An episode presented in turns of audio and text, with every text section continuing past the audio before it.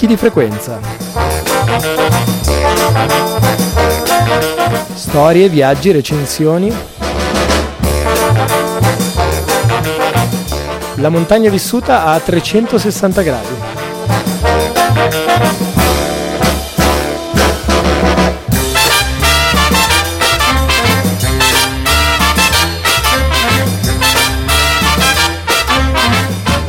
Bentornato a tutte e tutti su Picchi di Frequenza. In questa 42esima puntata in compagnia della montagna che più ci piace avremo anzitutto la seconda parte dell'intervista cominciata la scorsa settimana uh, a Matteo Melchiorre a cura di Martino Iniziato. In conclusione, come spesso accade su questi nostri microfoni, una recensione di un testo di montagna um, from Luca Trada, ma nel mezzo tante notizie, sia quelle che peschiamo in giro per la rete, sia quelle che ci riguardano più da vicino, a partire da un festival che sta a Bovezzo e dalla due giorni nazionale dell'acqua.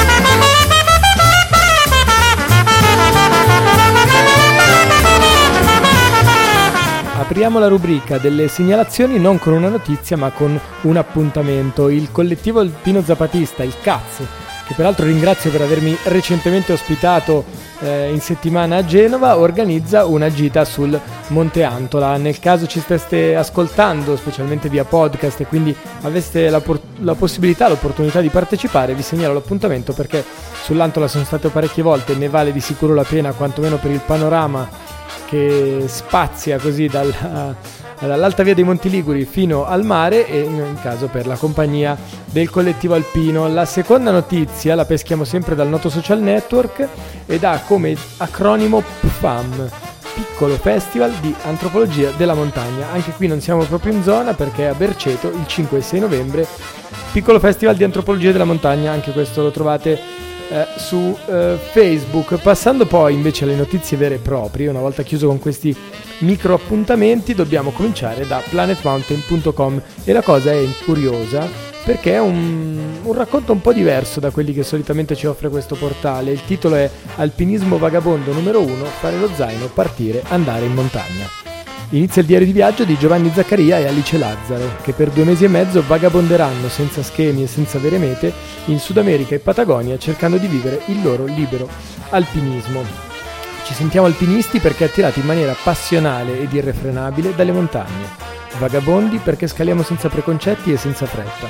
Ci prendiamo tempo per vivere al di fuori dei luoghi comuni e dei progetti scontati. Il resto dell'articolo appunto lo trovate a partire dalla homepage di Planet Mountain. La scorsa settimana vi raccontavamo anche del Festival Cime, dopo la mezza delusione del Milano Montagna Festival che proprio in questi giorni si sta tenendo all'Università degli Studi di Milano in collaborazione con eh, il Club Alpino Italiano.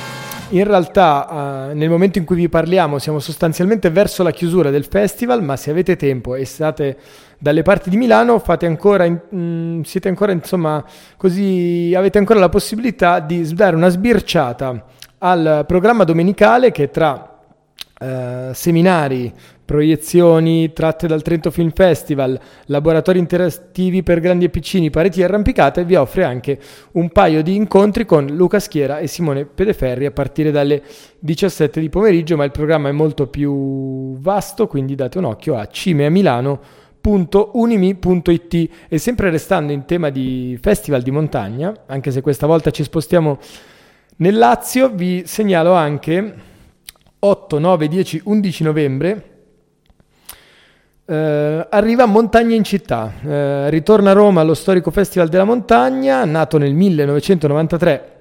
In realtà sono passati dieci anni in cui il festival si è fatto un attimino attendere. Tra gli ospiti eh, Fabrizio Ardito, Enrico Ferri, Davide Scarica Barozzi, insomma tanti altri, ma anche Tamara Lunger, nota per le imprese alpinistiche, anzi le imprese himalayane della scorsa stagione in compagnia di Simone Moro.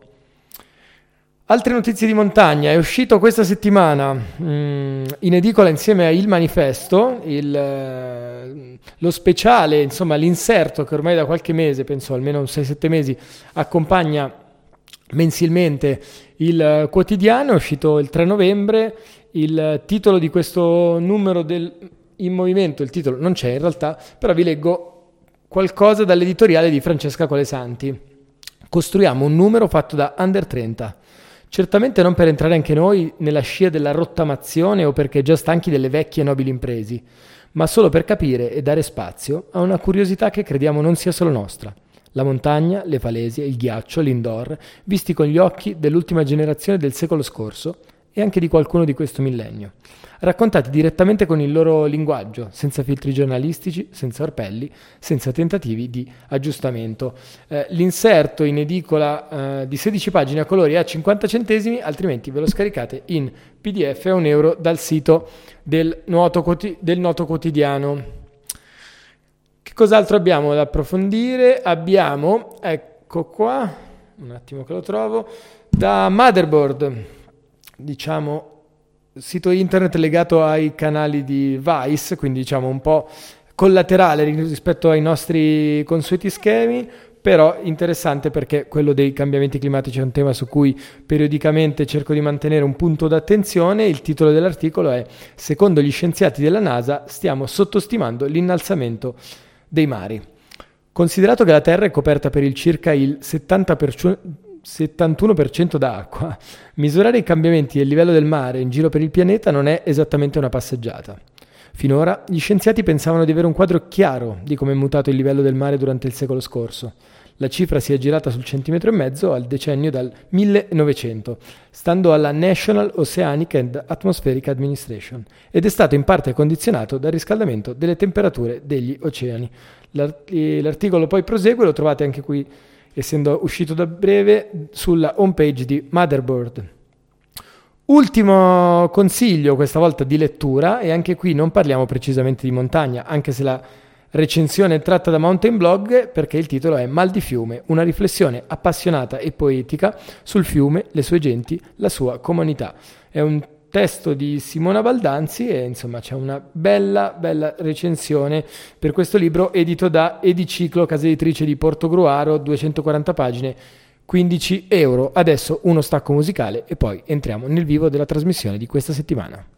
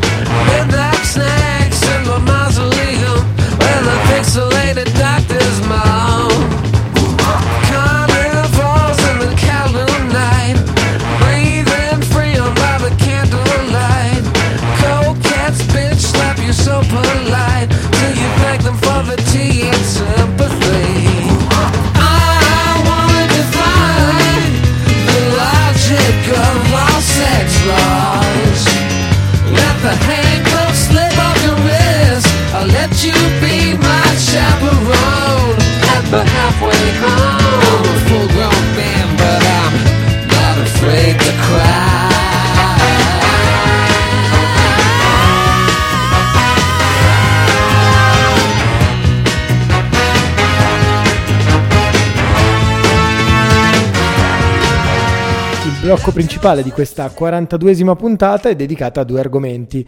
La prima, che in apparenza è una segnalazione, in realtà volevo, così, volevo dedicarle la giusta attenzione perché la scorsa settimana sul portale di Dislivelli è uscito un articolo dal titolo Violare le cime bianche. Uh, si parla di un nuovo collegamento funiviario tra i comprensori scistici Monterosa Ski e del Cervino, si parla dell'opposizione a questo progetto, ma soprattutto vi è presentato un dossier, un dossier che non è freschissimo, è stato edito ad Ayas nell'estate-inverno del 2015, il titolo è appunto Dossier Cime Bianche e racconta eh, di un progetto di eh, difesa e di conoscenza del territorio e dell'opposizione, insomma, se, inseguendo così i valori naturalistici e paesaggistici del territorio, ai nuovi progetti impattanti. Per riprendere le parole di Dislivelli, l'articolo comincia in questo modo. Il vallone di Contour, o delle cime bianche, che dalla testata della valle d'Ayas risale fino al passo che la mette in comunicazione con la valle del Cervino, potrebbe essere conosciuto come uno dei più belli e di maggiore interesse delle Alpi. Una perla che solo Ayas potre- avrebbe la possibilità di vantare, e per questo potrebbe rappresentare una gran fortuna per l'economia della valle. Invece no, Perlomeno, per ora non è nulla di tutto questo, né conosciuto a sufficienza e né valorizzato. Il vallone delle Cibe Bianche è un paesaggio di straordinaria bellezza, da attraversare e in cui immergersi. Un luogo ricco di storia, basti pensare ai valzer, per i quali era una via di comunicazione importantissima, per raggiungere, tramite il Teodulo, la Svizzera oppure al Rue Contour, opera incredibile di canalizzazione che da 600 anni porta l'acqua del ghiacciaio del Ventina ad irrigare l'arida collina di Saint Vincent. È anche uno dei migliori esempi di biodiversità alpina, sia dal punto di vista floreale che faunistico. Inoltre, il fatto che sia il punto d'incontro della placca africana e quella europea lo rende un luogo unico anche dal punto di vista geologico, eccetera, eccetera, eccetera.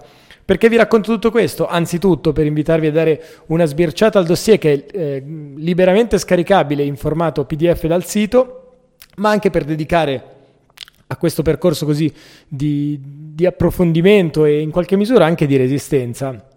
Un pensiero nella settimana in cui abbiamo visto, e lo segnalavamo già la scorsa settimana, eh, altri resistenti, quelli della Valle di Susa e in particolare Nicoletta Dosio, recarsi eh, rigettando i suoi arresti domiciliari presso il Tribunale di Torino in occasione eh, dell'ennesima udienza del processone del maxi processo Notav, essere prelevata e arrestata eh, inizialmente dalla Questura di Torino per poi essere riportata ai domiciliari nella sua casa alla credenza di eh, Bussoleno. E quindi così con un occhio che gioca come una sorta di ponte culturale fra resistenze che hanno linguaggi, pratiche, a volte anche obiettivi differenti, però mi sembrava giusto potervi offrire uno spunto di riflessione su una zona magari meno conosciuta e anche insomma un punto di aggiornamento su quella che invece è una delle più note resistenze eh, di montagna che in tanti abbiamo vissuto, condiviso, partecipato, sostenuto, sofferto e gioito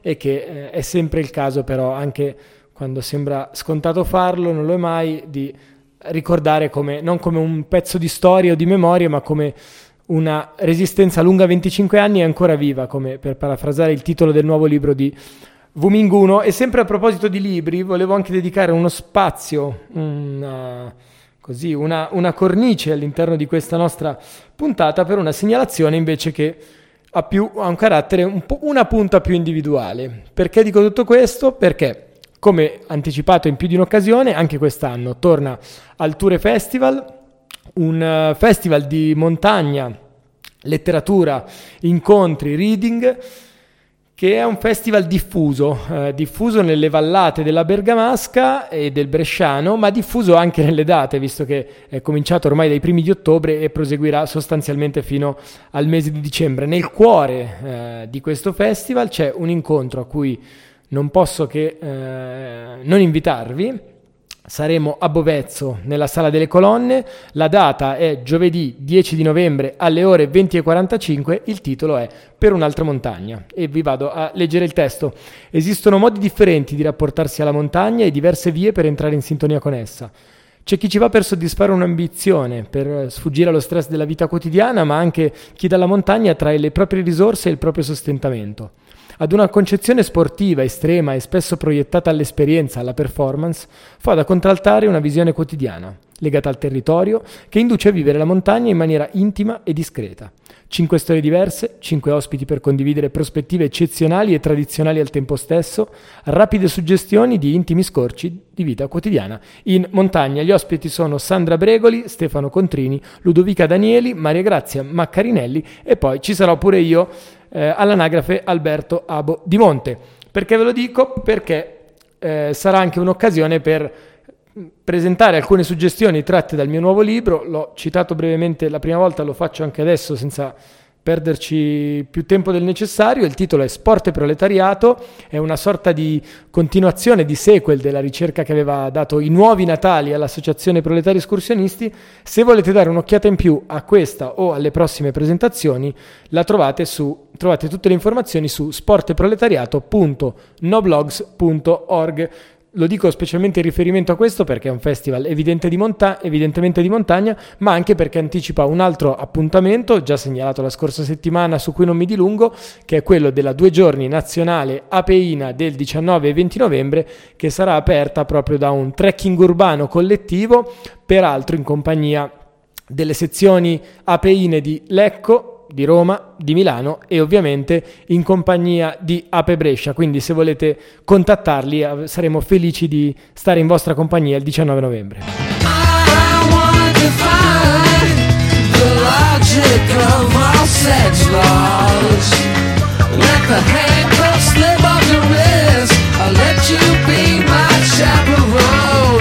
the halfway home. I'm a full grown man, but I'm not afraid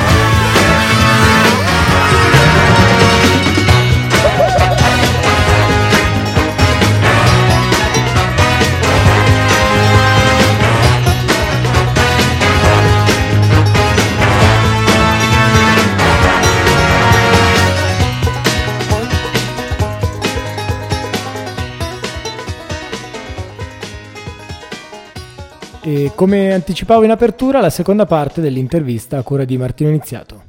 Farei però un salto sia verso l'oggi che verso il modo in cui hai scritto questo libro. Tu stesso poco fa hai utilizzato il termine, eh, ti sei dire, tuffato nel racconto, eh, ti, ti, è arrivata questa, eh, questi documenti e sono, è stato bello farli, farli, rivivere. E in effetti una cosa che emerge molto è proprio il fatto che questo libro rende vivaci tutta una serie di documenti, di storie, di situazioni che altrimenti sarebbero rimasti negli archivi polverosi e che magari tutti si sarebbero dimenticati. Quindi davvero il libro ha il pregio di eh, prendere una storia antica e farla tornare, tornare vivace. Allora ti direi, qual è il contesto, la storia in questo momento di questa, di questa, strada? Tra l'altro consiglio agli ascoltatori di farsi un giro e cercare qualche immagine, qualche foto perché ci sono veramente dei, degli squarci incredibili e, molto molto affascinanti e quindi insomma venendo, saltando un po' all'oggi ti direi qual è oggi un po' il, la storia di questa strada soprattutto in un momento in cui si torna a parlare di eh, percorsi alpini, di strade alpine, di collegamenti eh, da nord a sud o attraverso le valli. Eh, il caso più grosso chiaramente è quello del, dire, del, del San Gottardo, che però è, un, è, un'opera, mm. è, un'opera, enorme, però insomma si torna a parlare con, con insistenza delle montagne come luoghi di attraversamento, mentre a noi spesso piace anche viverli come luoghi dove mantenere uno stile di vita, un, un approccio mm-hmm. alla, all'ambiente e così via. Quindi qual è il contesto di questa strada in questo momento e eh, che, che, dire, di, che, di, che, cosa vive questo, questo scenario? Guarda, adesso è, cioè, è, una domanda che mi fai, eh, diciamo, eh, complessa, eh, nel senso che eh, Feltre e Primiero hanno due eh, dimensioni amministrative diverse. Cioè Feltre è montagna veneta e eh, la, le, come si può dire, i decenni di amministrazione regionale che si sono succeduti in Veneto hanno progressivamente tolto attenzione a questa area L'ultimo esempio è stata soppressa eh, l'unità sanitaria, adesso non c'è più una USL eh, FED, l'hanno soppressa, eh, la montagna per, viene utilizzata così come facile eh, specchietto per attrarre turismo, ma per chi ci vive, per chi mh, cerca di mantenersi eh, sul posto, sui luoghi, eh, diventa sempre più difficile, le, le, le risorse sono sempre meno, mh, le possibilità si restringono, il mercato del lavoro si è molto contratto perché aveva appunto avuto uno sviluppo di stampo veneto, cioè nel fondovalle Feltrino abbiamo le classiche zone industriali, capannoni, fabbrichette, villette a schiera, cose così. Andato un po' in crisi il sistema, eh, quassù eh, la crisi si avverte doppiamente perché ecco, eh, era un sistema comunque eh, limitato dal punto di vista numerico, eccetera. Invece di la Primiero, che è nella provincia autonoma di Trento, ha, una tutt'altro, ha un tutt'altro, um, ha tutta un'altra attenzione ecco, eh, la montagna. E paradossalmente, ecco, pur essendo a pochissimi chilometri di distanza, si vedono proprio due volti di come, mm. eh, come la montagna viene gestita e, e vissuta in ultima analisi. Eh, quello che invece insegna il libro da, da, questo punto di vista è che le due aree in realtà erano un'unica area integrata e che poi è stata divisa per eh, ragioni politiche nel corso mm. dei secoli. Però eh, questa diversità ecco, emerge nettamente. Entrambe le aree hanno un'anima eh, montana, eh, più spiccata certamente quella di Primiero, che è proprio in mezzo alle Dolomiti, eh, Feltre invece è così, un po' è sud, un po' è nord. Questa secondo me potrebbe essere la, la, la ricchezza della città, però non sempre allora, riesce ad esserlo. Esatto, e vedo più che altro così radicarsi una certa qual patina retorica, ecco, più che altro sulla, sulla montagna, più che un'adesione piena. Certo, certo. Guarda, ti, ti ringrazio molto per, per, questa chiacchierata, segnalo agli ascoltatori che eh, Matteo sarà a Milano all'interno di Book City il 19 novembre alle 10.30 eh, al Museo Civico di Storia Naturale, quindi se questa chiacchierata vi ha stuzzicato l'appetito di incontrarlo, di conoscere meglio il libro, potete, potrete, eh, potrete conoscerlo lì. E darei appuntamento a Matteo magari nelle prossime settimane per una, magari una presentazione a Milano, anche al piano terra che è il, il rifugio milanese di Ape Milano, eh, per una chiacchierata appunto sugli itinerari, sui percorsi di montagna. Tra l'altro è uscito di recente un numero della, della rivista di Storia nelle Alpi dedicato proprio al tema dei, dire, dei, dei percorsi, dei, eh, dei sì. valichi alpini e quindi potrebbe essere interessante dire, riprendere questa prospettiva del, della montagna non solo come luogo, di, cioè come luogo di attraversamento e come luogo eh, di vita e di, insomma, eh, di, con, di, contesto dove inserire tutta una serie di attività, ma ci sentiremo e vi terremo aggiornati. Intanto grazie Matteo e auguri per grazie il tuo libro e per i tuoi studi. Grazie ancora, grazie, ciao. ciao.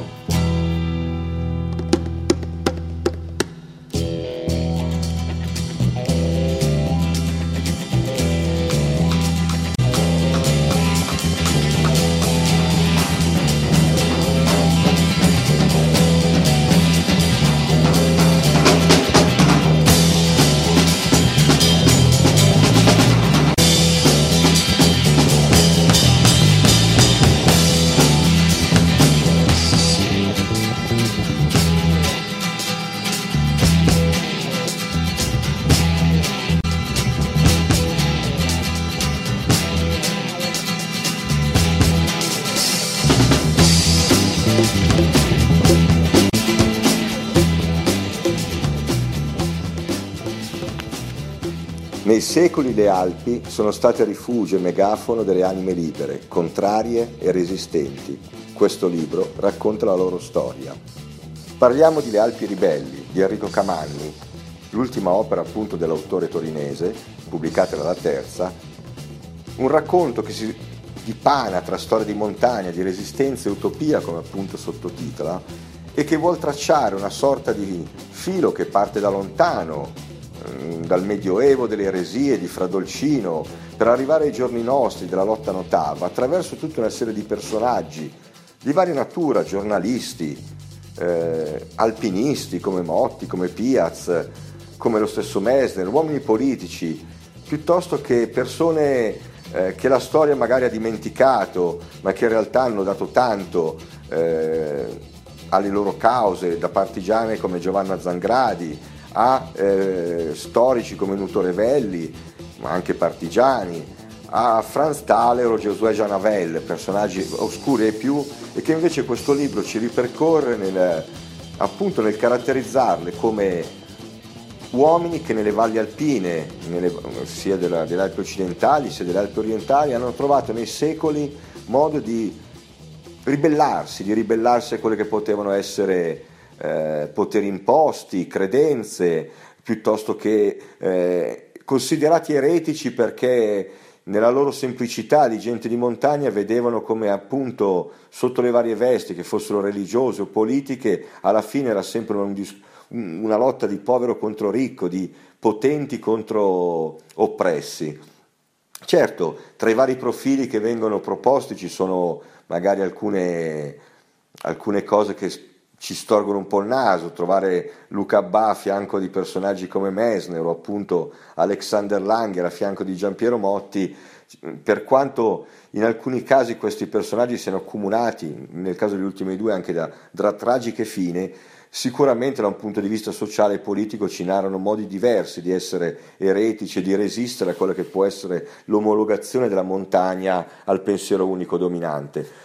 Ma certo il libro ha il merito di lasciarci un sogno, di lasciarci una speranza, che così come appunto nei secoli le montagne siano state non solo appunto luogo di rifugio, pensiamo ai partigiani su tutti, ma anche appunto di produzione di utopie, che ancora oggi, in questi anni, in questi secoli dove sembra che solo il mercato, solo il profitto sia la sola voce vincente, proprio dalla montagna possa ripartire, possa rinascere la voglia di utopie, la voglia di eresie, la voglia di, ri- di ribellioni. E forse se guardiamo all'oggi, all'oggi appunto che col personaggio di Luca Abba, che in generale con la storia del, della lotta notare ci viene raccontata nel libro di Camanni, questa speranza è più che una speranza, finché quella resistenza e quella lotta riuscirà a fermare il mostro. E allora liberiamo le Alpi da ogni mostro e torniamo a popolarle invece di eresie e utopie come appunto nei secoli sono sempre state. Alpi Ribelli, Enrico Camanni, la terza editore. Anche questa puntata, ed era la numero 42 di Picchi di Frequenza, volge al termine. Come di consueto vi ringrazio per essere stati in compagnia del nostro settimanale di montagna, alpinismo, escursionismo, recensioni, trekking eh, e chi più ne ha più ne metta. Eh, io spero vi sia piaciuta.